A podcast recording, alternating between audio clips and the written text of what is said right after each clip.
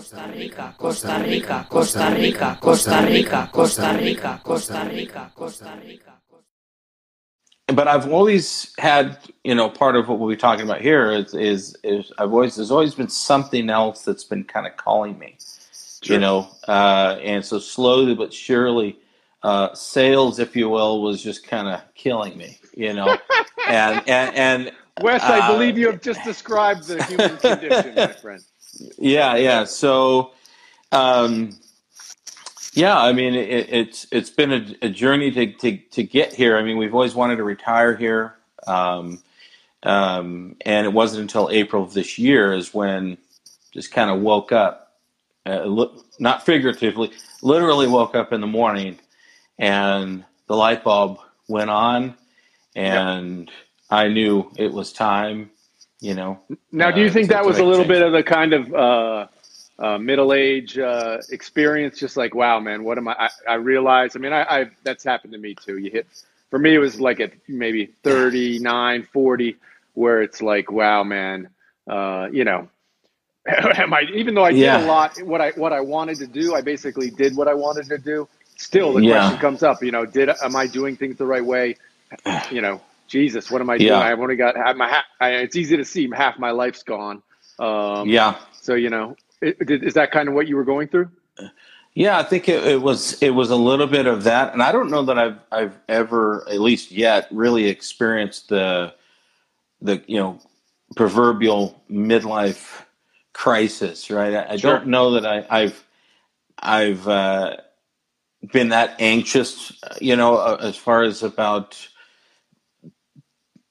doubting, you know, profoundly. Because I know I've done a lot of good things. I've raised a great family, still raising, you know, uh, part of part of the family. Um, and uh, even when your kids are gone, I mean, you're even at 22 years old, our oldest, you know, is still, you know, Sure. he- he- there's still an attachment there, right? He's not fully detached yet Yeah. uh, and I think it's different for uh, for everybody. So, um, I think it was uh, uh, increments for me. It was a little bit at a time, and I think a lot of people. What happens is you you have dreams, you have aspirations, right? And you, you're you're taught. At least I was taught to set goals and uh, you know, then it became, you know, the big, hairy, audacious goals, right? It became Right. things like that, like really like hyper if your goals, dream right? doesn't scare you, it's not really a dream. Yeah, I started getting exposed to those things like 15, Sure. you know, 10, 15 years ago.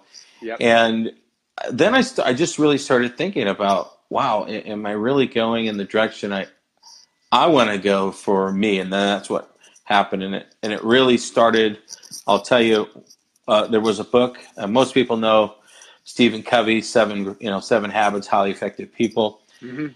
There's maybe a lesser known book that he wrote called The Eighth Habit. And Right.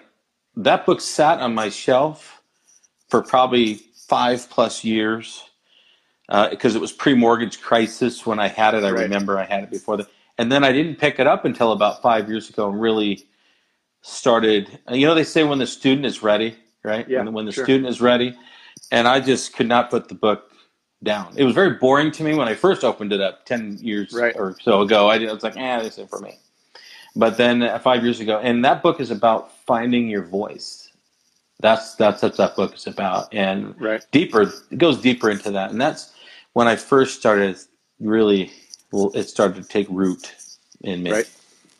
And and You your know, voice, to- I'm assuming, wasn't saying sell more mortgages.